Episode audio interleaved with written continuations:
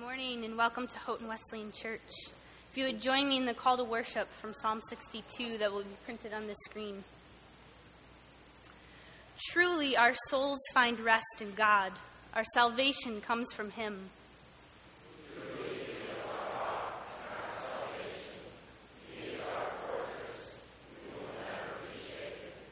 Yes, my soul, find rest in God. Our hope comes from Him.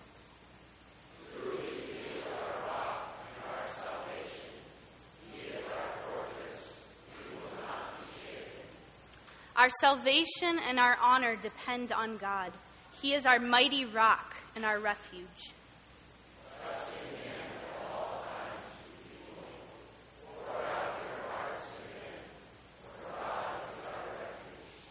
Let's pray.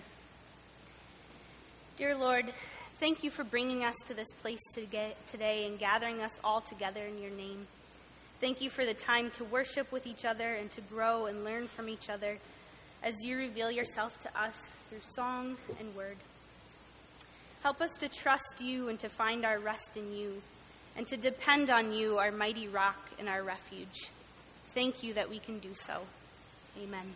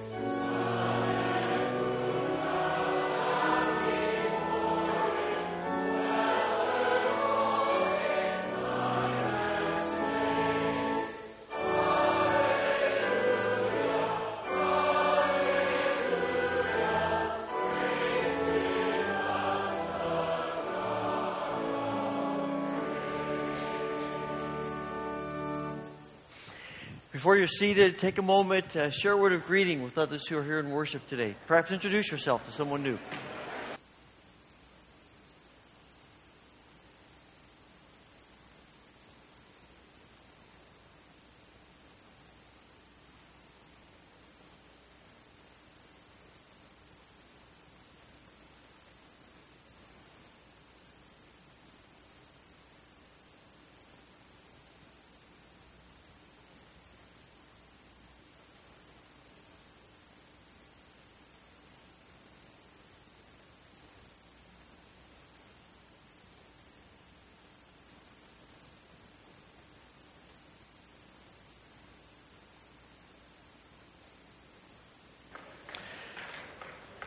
It's great to welcome you as we gather for worship today on this wonderfully cool Sunday morning. Uh. Of course, you know, in about six months, we'll be begging for a day like this. So uh, we give thanks uh, for what we have. It, it's great to see you here, especially welcome those of you who may be guests here this morning. Glad to have you here in our worship today. There are a number of things in your bulletin about the life of the church and things happening this week, things happening in the coming weeks.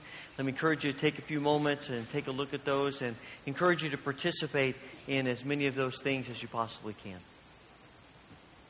I'm afraid I'm going to ask you to stand back up again as we have more singing to do, but maybe the movement will cause a breeze. and We'll get, get the air moving in here. Let's praise our God together. I will sing forever of your love.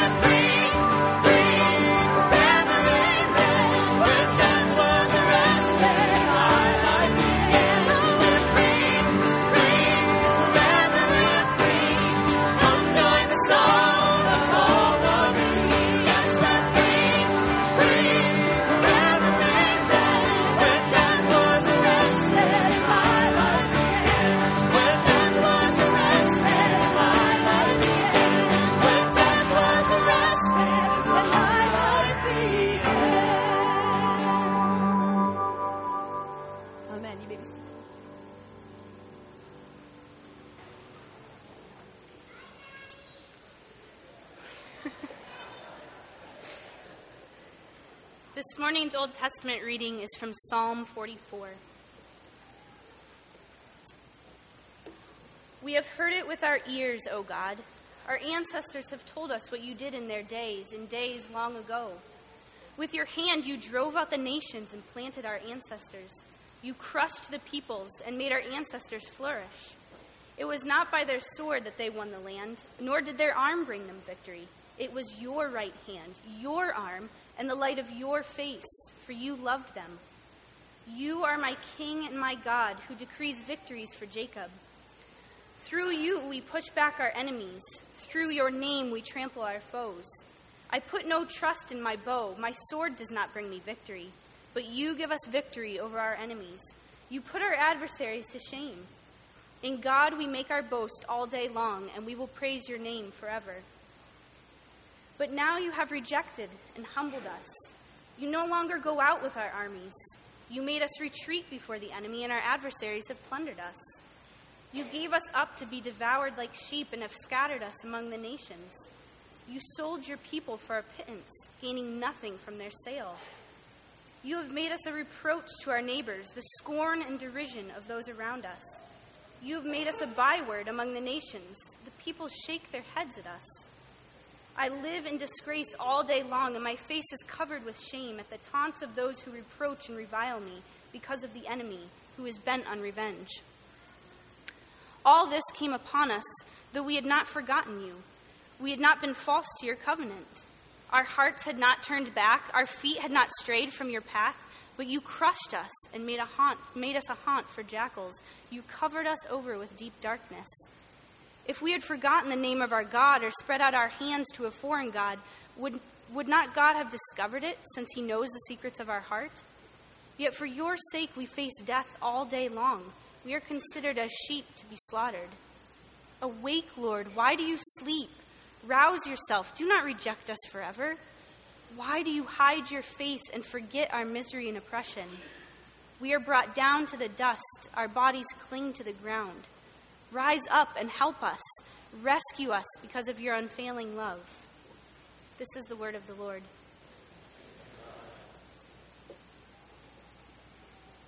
I'd like to invite the ushers forward as we give back to God through our tithes and offerings. And let's join together in singing the doxology. Praise God from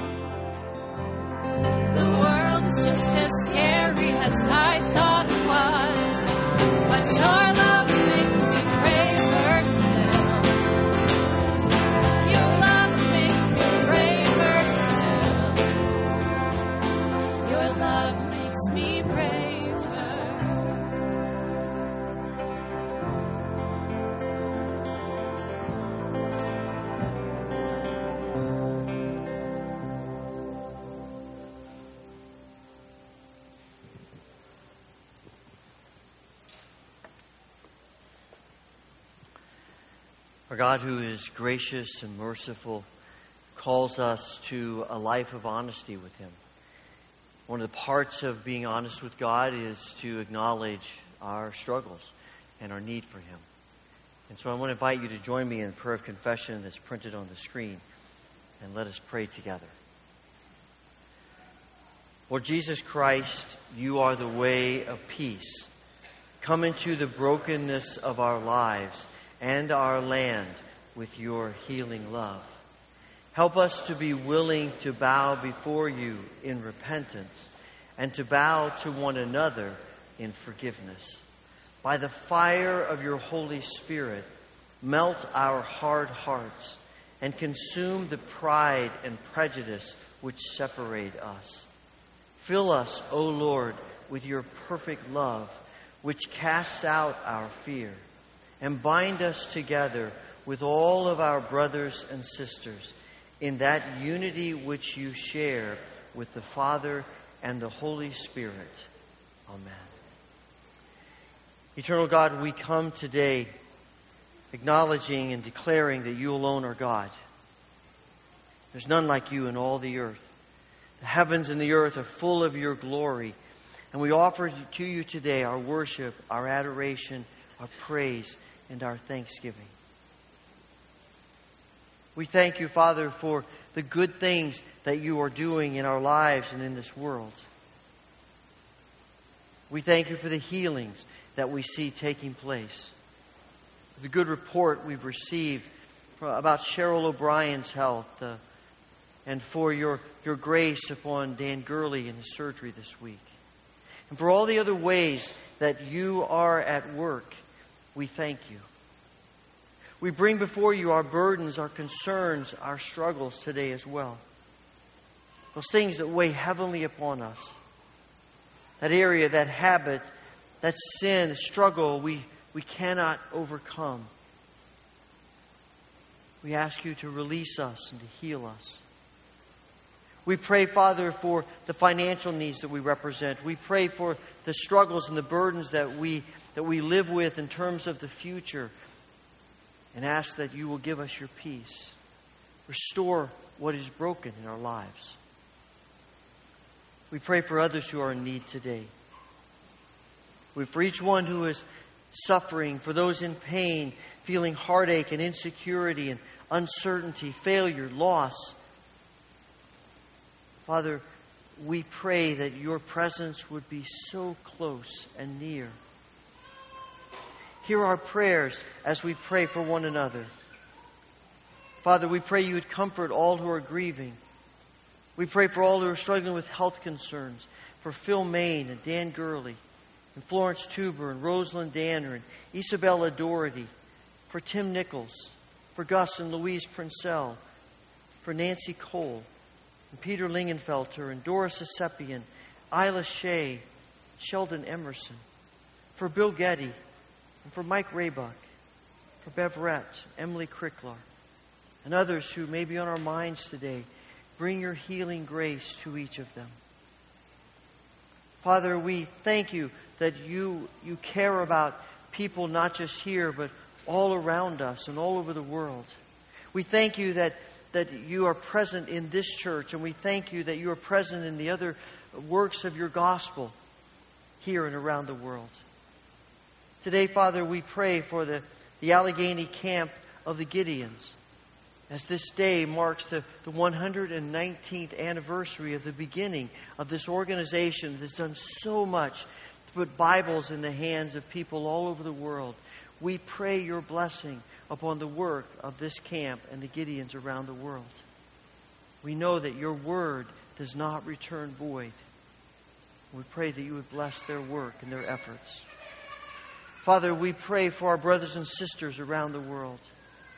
We think today of, of, the, uh, of Jackie Algier as she is home for a little while from her work in North Africa. We pray that this will be a time of, of refreshing for her.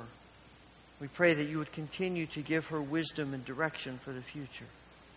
We pray for our brothers and sisters in Nepal who face great hardship from laws and regulations. Father, despite those restrictions, you are at work and the church is growing there. We pray that you would protect them and that you would continue to encourage them and may their witness continue to flourish. Father, we think of all throughout the world who are facing and recovering from tragedies and disasters. Again, another in this country this week, and many, many others. We pray for places of war and ask that you would bring peace. We pray for the leaders of our nation on this weekend, particularly when we are preparing to celebrate our nation's independence. We thank you for all of the, the privileges that we have in this nation. And we ask, Father, that, that you would pour out your, your grace, your wisdom upon President Trump and Vice President Pence, upon the leaders of members of Congress, for the jurists who sit on the Supreme Court and the other courts of our nation. We pray for our governor and the state legislature. We pray for all of our, our, our, county government, our local government. We ask, Father, that you would bless each of them and that they would be continually sensitive to the promptings of your Holy Spirit, that they would make decisions that are sensitive to the most needy and the most vulnerable among us. And Father, in this day when we sense so much divisiveness in government, we pray, Father, that you would bring a new spirit of cooperation and hope for the good of others. Father, we thank you for hearing our prayers. Give us courage to trust you for every answer in your way, in your time. And we pray this through the wonderful and glorious name of our Lord and Savior Jesus Christ, the one who teaches us the model for prayer, which we now pray together. Our Father, who art in heaven, Hallowed be thy name. Thy kingdom come. Thy will be done on earth as it is in heaven. Give us this day our daily bread, and forgive us our debts as we forgive our debtors. And lead us not into temptation, but deliver us from evil. For thine is the kingdom and the power and the glory forever. Amen.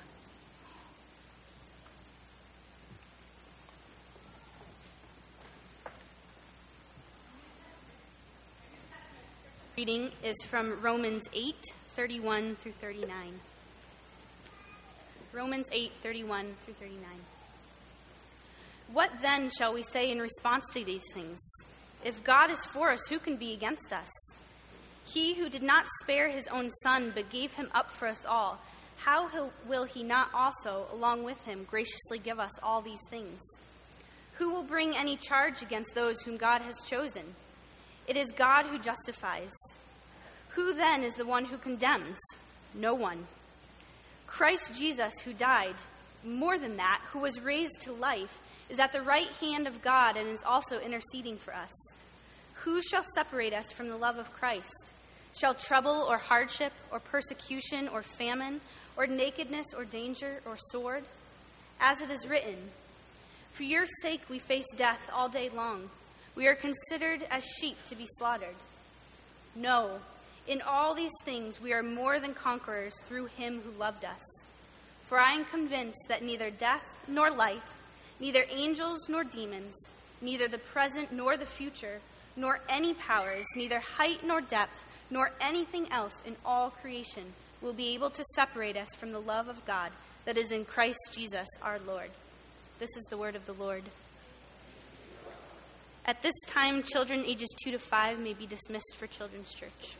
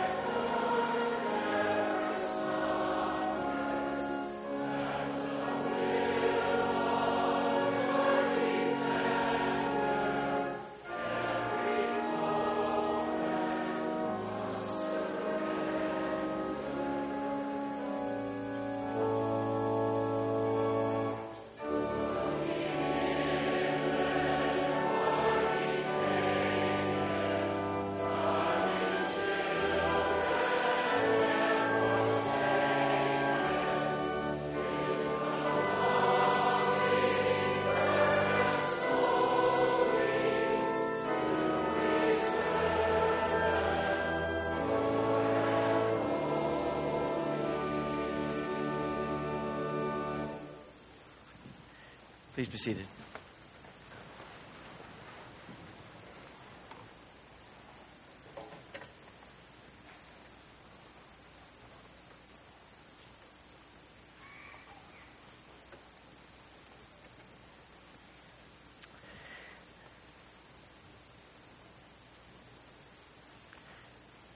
We tend to live in our expectations.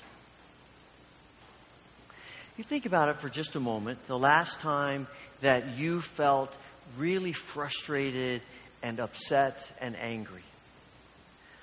I suspect it's because of an unmet or unfulfilled expectation.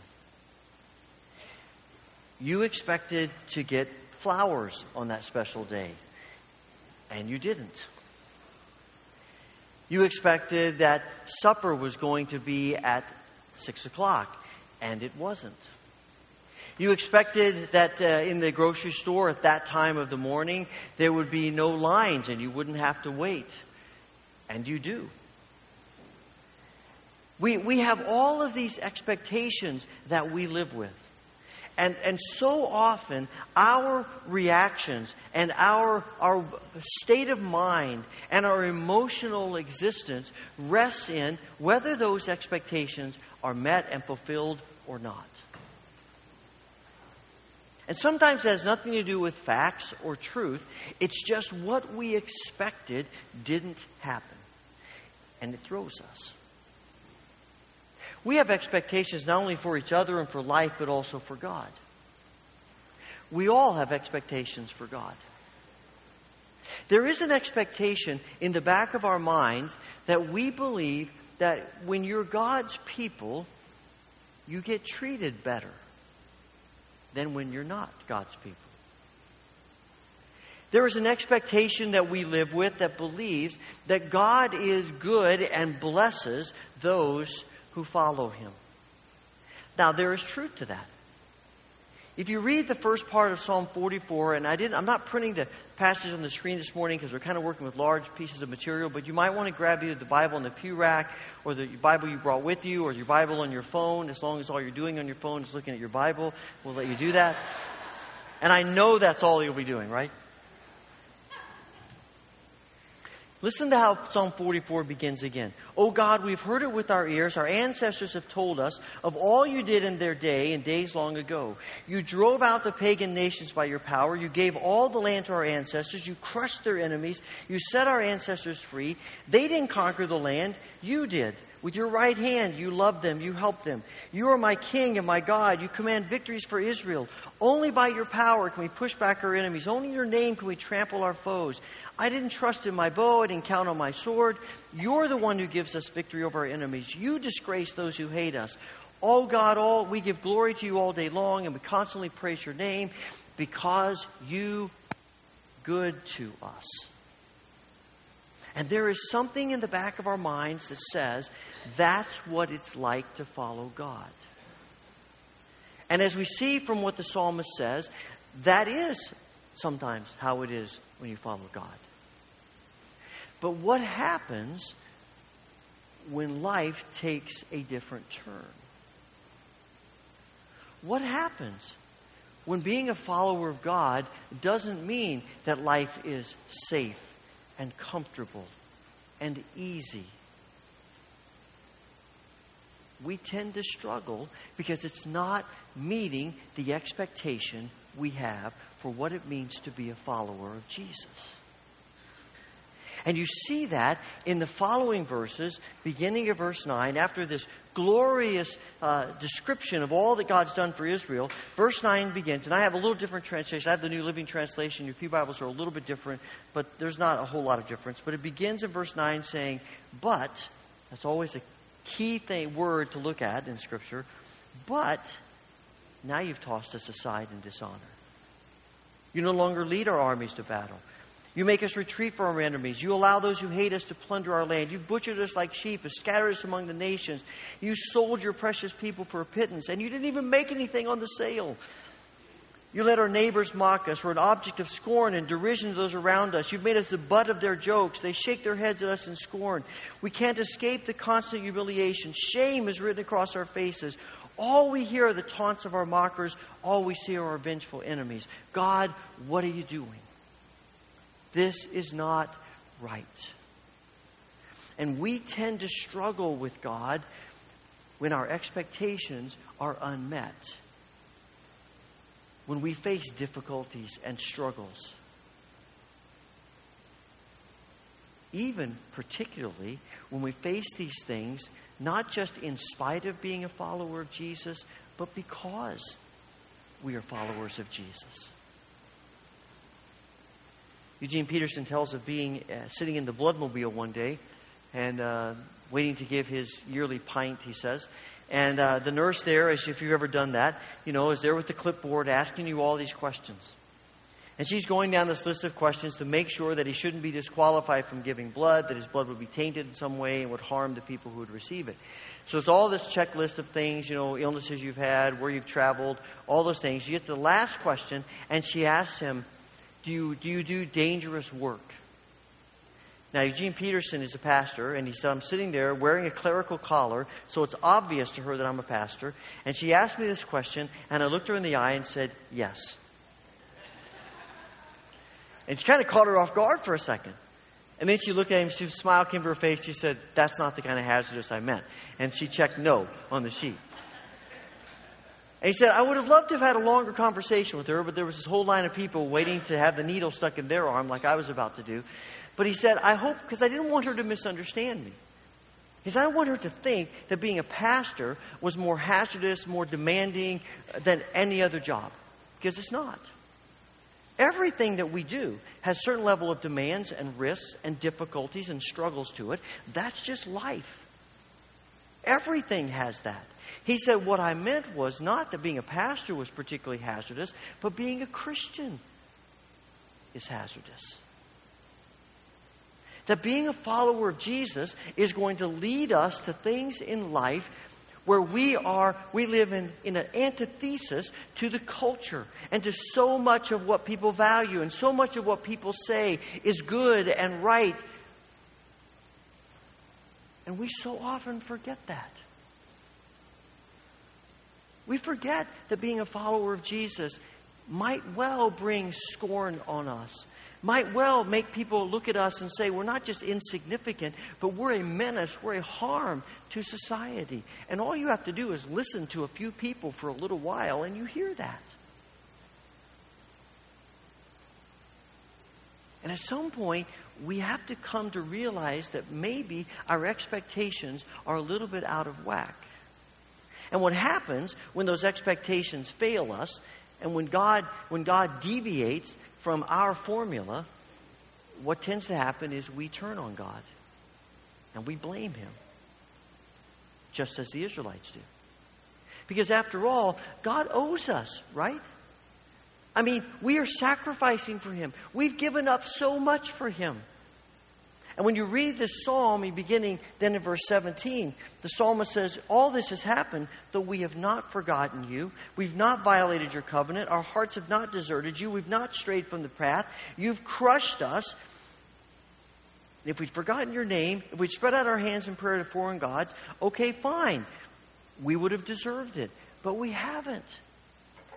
We obey the rules. We toe the line. We're doing what we're supposed to do. Why is this happening to us? That's not right.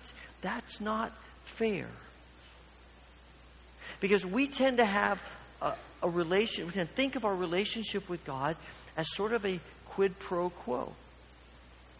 We do what God wants us to do, He does what we want Him to do. We obey the rules, God makes our lives easy. And all the while, God is saying to us, that's not exactly how it works. I'm glad that you're doing the right things. I'm glad that you're spending daily time in my word. I'm glad that you're t- spending daily time in interaction with me. I'm glad that you're, that you're good to your neighbor. I'm glad that you, you love your family. I'm glad that you, you make coming to worship a priority. I'm glad that, that you are striving to be pure in heart. I'm glad that you're a generous person. I'm glad. It's good, all these things you're doing. But our relationship is not you do the right thing and God says, then i will do the right thing for you.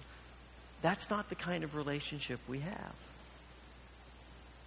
You know, what amazes me is that when I read through Scripture and I read through the history of God's people, one of the things that keeps coming back to me, and I don't I'm going to tell you right now, I don't necessarily like it, but one of the things that I see is that God does not seem to be all that hesitant about letting his people face opposition. God doesn't seem to be all that worried about letting his people face difficulties and struggles and threats. When you read through the scriptures, just for instance, you take the book of Daniel and you got two perfect stories. You have first the story of Shadrach, Meshach, and Abednego who refuse to bow down to the image of the king, and what happens to them? They get thrown in a furnace. And Daniel refuses to, to stop praying to Yahweh, and what happens? He gets thrown into a lion's den. Jeremiah speaks the word of God to the people of Israel, and they throw him in a sewer.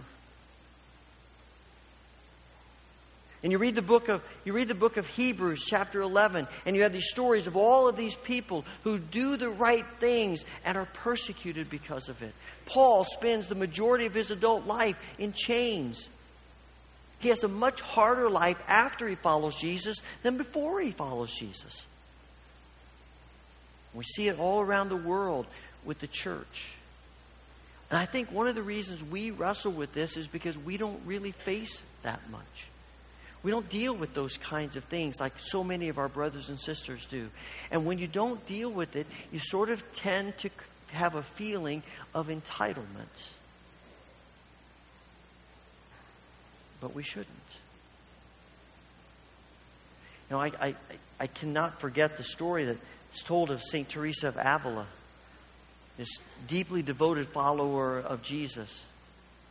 And one day she is on a journey to, to minister to people, doing what God's called her to do. And all along the way, every point in the journey, she keeps running into one threat, one difficulty, one struggle, one obstacle after another. Over and over and over again. And she's at the end of her rope and she looks up to God and said, God, what are you doing to me? I, I, I, thought, I thought we were friends. I thought we had this relationship. Why am I going through all of this? He said, I heard this voice in my head say to me, Well, Teresa, this is how I treat my friends. And she looked at God and she said, Well, no wonder you have so few of them.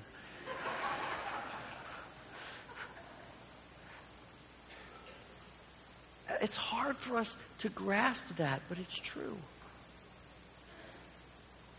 And here's what I've come to discover is that God, in His bigger purposes, is much more interested in the big picture of our lives and this world than He is only the immediate. And our expectations tend to get caught in the immediate. God's designs are not just that we have an easy life. God has bigger things in store for us to make us holy to give us lives of abundant joy and flourishing. But we're so often caught in the moment, we can't see beyond it and what God wants to do. Because ultimately, what God wants for us is to know Him in the deepest, fullest ways in which we can experience His abundant joy, His abundant life, His abundant flourishing that He created us for. And the only way anyone can ever experience that is to get close to Him. And the only way to be close to Him is to trust Him. And the only way to trust Him is to be placed in circumstances which you are for, in which you are forced to trust Him. We love having our three year old granddaughter Emma to our house.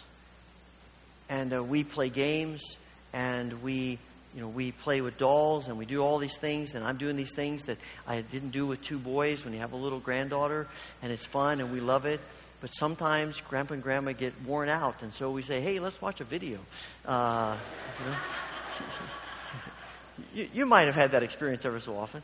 And, and you know, and, and we don't really have a lot of children's things anymore, but we opened up some boxes from our boys were little and we found some videos. Now, understand, I'm not talking generically about a video. I'm talking about a specific video cassette that goes in a VCR. Yes, we do have a VCR still hooked to our television. You can judge us if you want to, but we do. And, and there's a couple of videos that she likes to watch. One of them is Sesame Street Goes to the Firehouse, and the other one is Big Bird Goes to the Hospital. And we, I've watched Big Bird Goes to both of them numerous times, but in the story of Big Bird Goes to the Hospital, he wakes up one morning and he's sick. He's coughing and you know, and he's not well. And Maria, his surrogate mother, examines him and takes his temperature and says, I better take you to the hospital. And so they go to the hospital, and he has this whole encounter at the hospital. And they take his, they take his blood pressure, and he keeps saying, if they keep taking my blood pressure, I won't have any left when I'm done. And, and all this experience about helping children in a hospital. And Big Bird eventually gets admitted. He has some bird pneumonia thing, and he gets admitted to the hospital. And he's in the hospital three or four days, and you can tell this is a video that's old, 30 years old, to stay in the hospital that long. And the whole time, he is whining and complaining, and he is mad at Maria. This woman who is his surrogate mother, he is mad at her.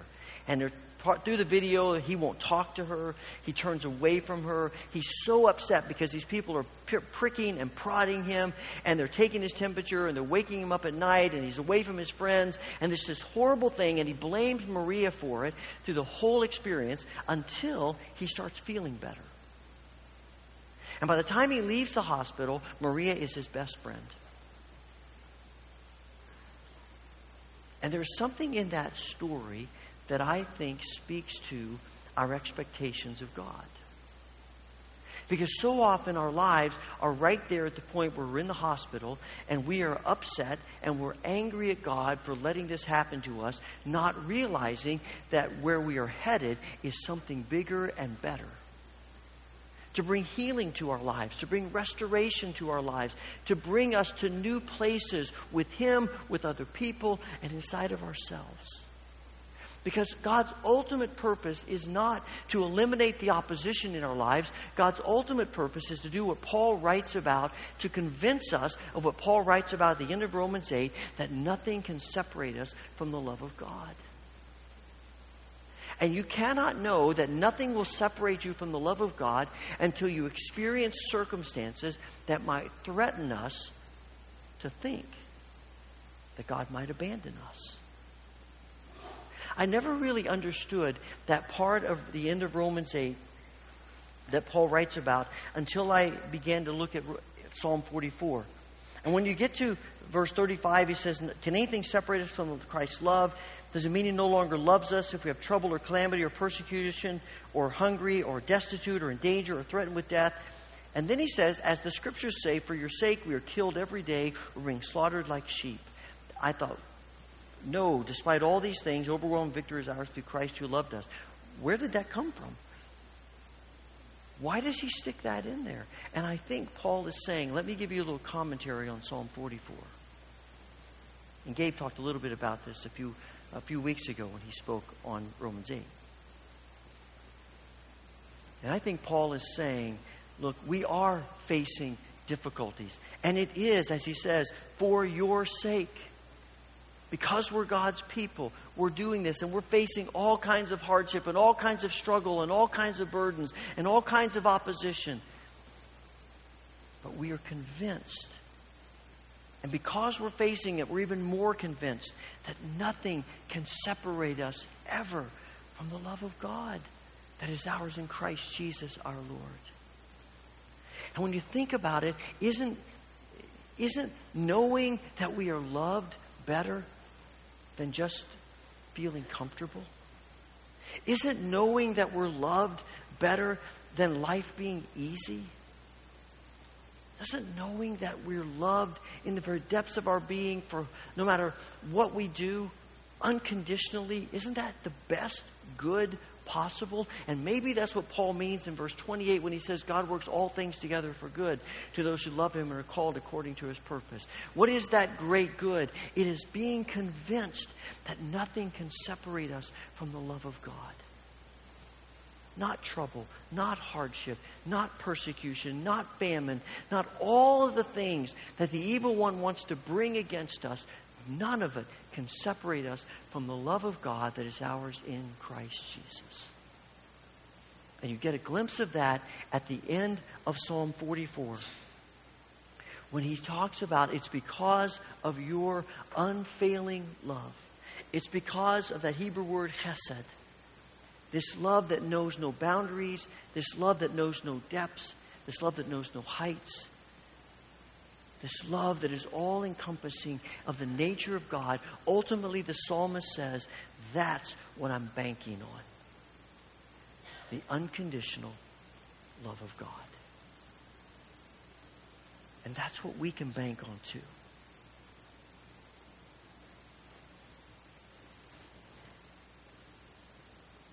I don't know exactly what your struggle is today. I don't know where you're feeling life pressing on you. I don't know where you may be thinking, life is not fair. God is not being fair. Things are not going the way I want them to go. But can you believe? Can you trust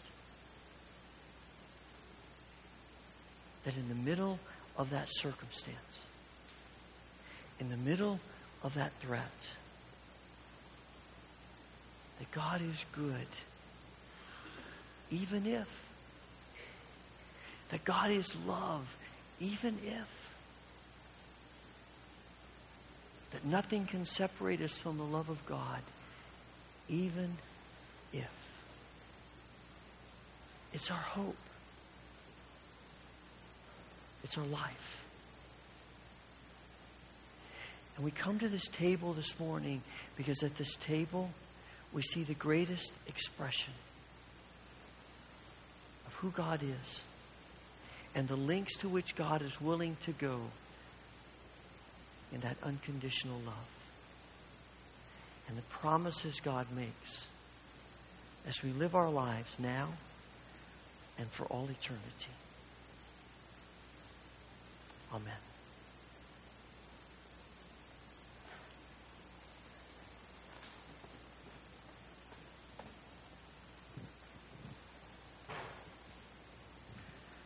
Most Holy Father, we thank you for your grace and mercy to us. We thank you for your love that knows no limits. We thank you for your grace, your goodness, even if, even when. We come to this table this morning, Father, in thanksgiving and gratitude and seeking you. We pray your blessing upon the bread and the cup. That as we eat and drink, it will be food for our souls. That you will speak deeply into our being of who you are. As we eat and drink, give us courage and grace to trust you. And we ask this through Jesus. Amen. On the night that Jesus was betrayed, he took bread. He gave thanks to the Father in heaven and he broke it. And he gave it to his disciples, saying, Take, eat. This is my body which is broken for you. Do this in remembrance of me. On the same night, he took the cup. Again, he gave thanks to the Father in heaven and gave it to his disciples, saying, Drink from this, all of you. For this is my blood of the new covenant, which is shed for your sins and the sins of all people. Every time you do this, do it in remembrance of me.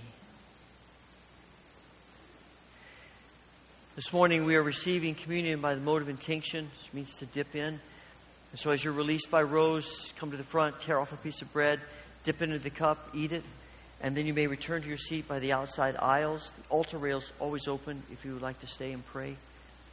If coming to the front is difficult for you, or if you simply prefer, we have trays of bread and cups. We're happy to serve you in your seats. Just let the usher know as your row is released. And I have gluten free wafers and cups here if you'd like those just let me know as you come forward. I always like to mention that we practice open communion at the Wesleyan Church. Perhaps this is the first time that you've ever worshiped here. But if you come today with your heart open to God, with a yearning and a desire to know the love of God and to trust Him, come, receive these gifts from our gracious, loving Heavenly Father.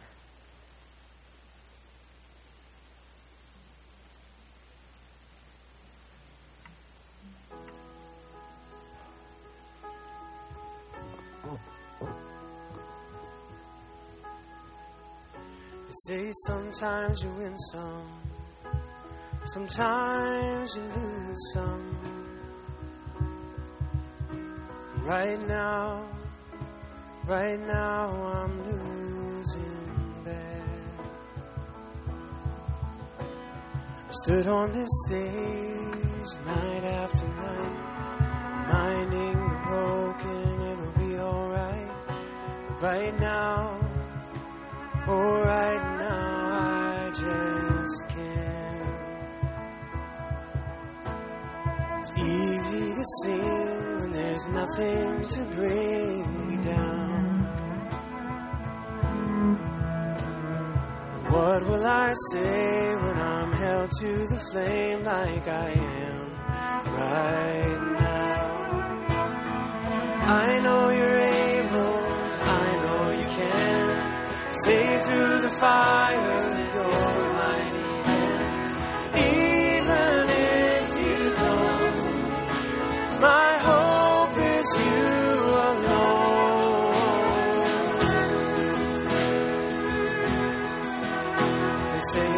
takes a little faith to move a mountain. Good thing, a little faith is all I have right now. God, when you choose to make mountains unmovable. Give me the strength to be able to stand that's where